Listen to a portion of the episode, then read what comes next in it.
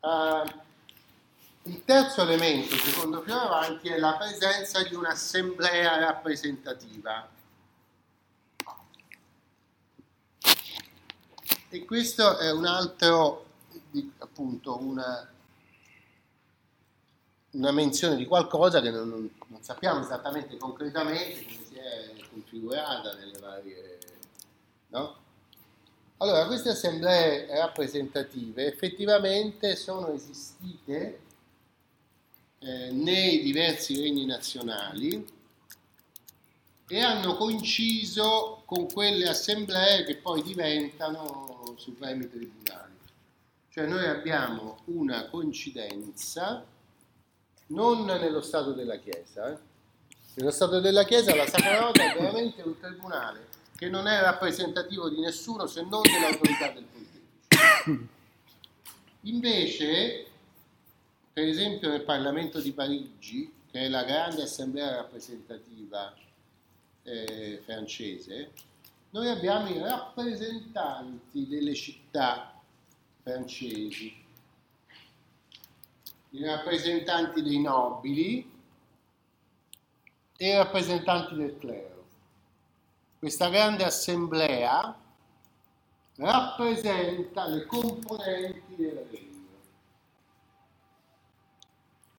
Lo stesso accade ancora nei parlamenti dell'Italia meridionale, si chiamano parlamenti, sono appunto delle assemblee che raccolgono i rappresentanti, no?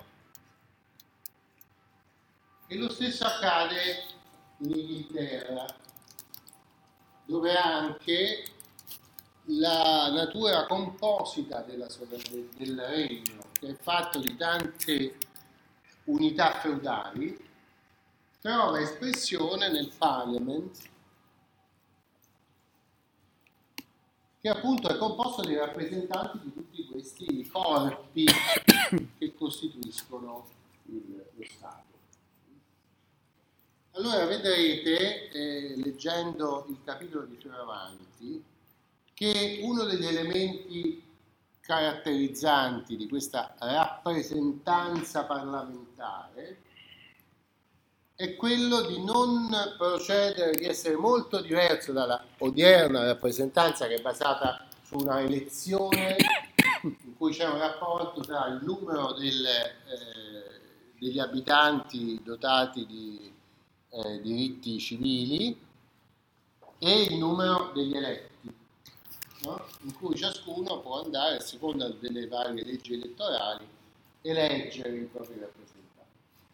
Qui non si tratta invece mai di elezioni, ma si tratta di rappresentanza delle, eh, eh dei corpi presenti all'interno del territorio somme, soggetto a quell'imperium di cui abbiamo visto. Il territorio è fatto di corpi, i corpi sono le comunità e i poteri che sono dislocati sul territorio. Comunità significa le città, significa eh, i grandi feudatari nobili che governano dei territori, quindi ci sono delle presenze umane sul territorio che sono sotto il controllo di un barone, un conte, un duca, no? Questi fanno parte del Parlamento perché controllano i propri territori. E poi ci sono gli enti ecclesiastici, che sono anch'essi sotto il controllo di qualcuno, che sono rappresentati nel Parlamento dal loro capo. No? Quindi vedete è una struttura cetuale e corporativa. Corporativa nel senso che il grande corpo del regno è costituito di tanti corpi che ne fanno parte. Eh? Quindi non è, qui, dobbiamo stare attenti perché questa è una delle caratteristiche poi della grande rivoluzione che è imposta dalla rivoluzione francese. No? La rivoluzione francese impone di rompere con questa tradizione del corporativismo, cioè della composizione dell'unità nazionale da tante altre unità indipendenti la cui caratteristica è di esistere da prima dell'esistenza del regno. Quindi il re le riconosce, no? non le, non le costituisce, non sono costituite perché lo Stato gli, dà, gli delega un potere, no? come potrebbe essere oggi, diciamo, so, il sindacato dei metalmeccanici oppure eh, il sindaco di Roma oppure alcuni poteri che sono costituiti dallo Stato mediante la legge. La legge dice il territorio è diviso in regioni, poi è diviso in comuni e così via. No? Le regioni si articolano in questo modo, no? Quindi l'articolazione territoriale che avete studiato, dovete studiare il diritto costituzionale, è un'articolazione che discende dal volere dello Stato. Lo Stato è sovrano e crea tutta questa articolazione. No? Nello Stato invece moderno, non contemporaneo, sta- il re arriva quando già esiste questa articolazione di poteri no? e ne prende atto e l'assemblea li rappresenta accanto al re. No? Questo è molto evidente nello sviluppo inglese. Lo sviluppo inglese a partire dalla Magna Carta del 1215 stabilisce che il re non può prendere delle decisioni senza il consenso dei, diciamo, de, dei rappresentanti di questo pluralismo che costituisce la, la compagine territoriale. Avete capito? Eh? Quindi L'idea corporativa è un'idea che riconosce la preesistenza di alcuni poteri rispetto al potere centrale. Quindi questi poteri non sono creati dalla legge, ma la legge ne prende atto. Questa cosa esiste anche nell'ordinamento italiano. In un caso classico che è la Chiesa. Cioè l'ordinamento canonico è riconosciuto come ordinamento, si dice in diritto costituzionale, originario, nel senso che la Chiesa è autonoma non, perché non è creata dallo Stato, ma esisteva già prima. E perciò lo Stato italiano ne prende atto, la Costituzione italiana riconosce l'esistenza della Chiesa come un altro ordinamento indipendente all'interno dell'ordinamento, all'esterno dell'ordinamento di cui lo Stato riconosce l'autonomia. Questo crea tutta una serie di problemi, ovviamente, perché ci possono essere dei contrasti.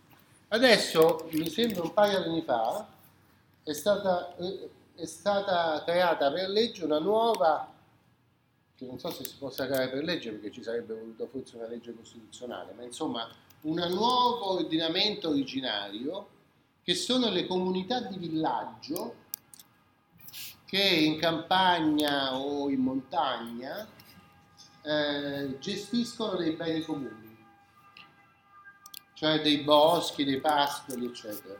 Siccome sono antiche comunità che sistemano prima dello Stato italiano, la legge, mi sembra del 2017, dice che questi, eh, queste compagini, questi ordinamenti, piccoli ordinamenti che gestiscono quando si può tagliare la legna, quando si può pascolare, eccetera, sono originari come la Chiesa, cioè esistevano prima e lo Stato non li può disciplinare ma li può solo riconoscere.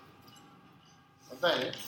Eh? Allora c'è ancora qualche cosa per cui, cosa curiosa, nel 2017 si ricorre a una forma vecchia di secoli, che era questa della rappresentanza. No? Va bene? Fate qualche domanda? Prego. Fatemi che non avete capito. Lui non ha mai capito.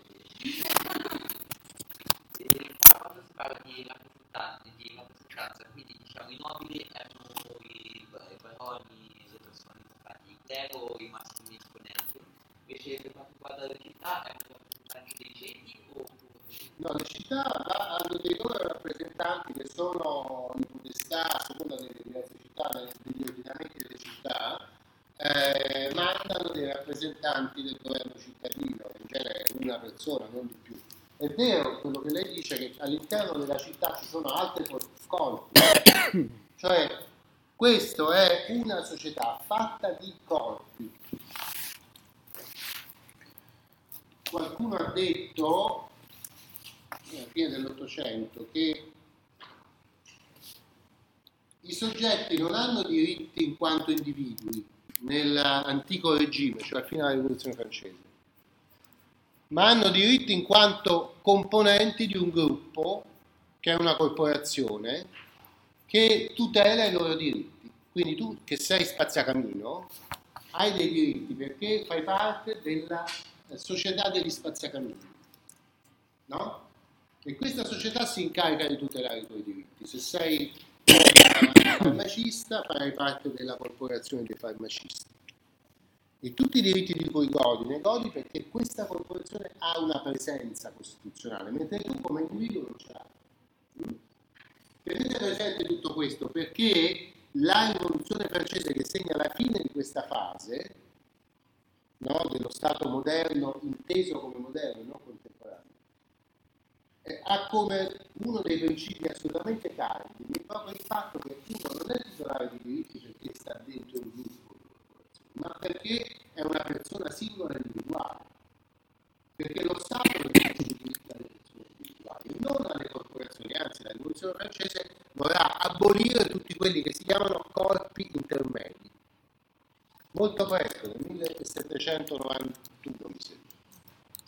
fa una legge per cui non possono più esistere tutti questi che erano stati invece costitutivi dello Stato moderno, che è fatto sempre di queste corporazioni e avevano consentito la creazione delle assemblee di cui parla Fioravani, che sono assemblee che rappresentano accanto a re tutta questa presenza di eh, diversi, eh, diversi corpi che hanno una loro autonomia e una loro consistenza all'interno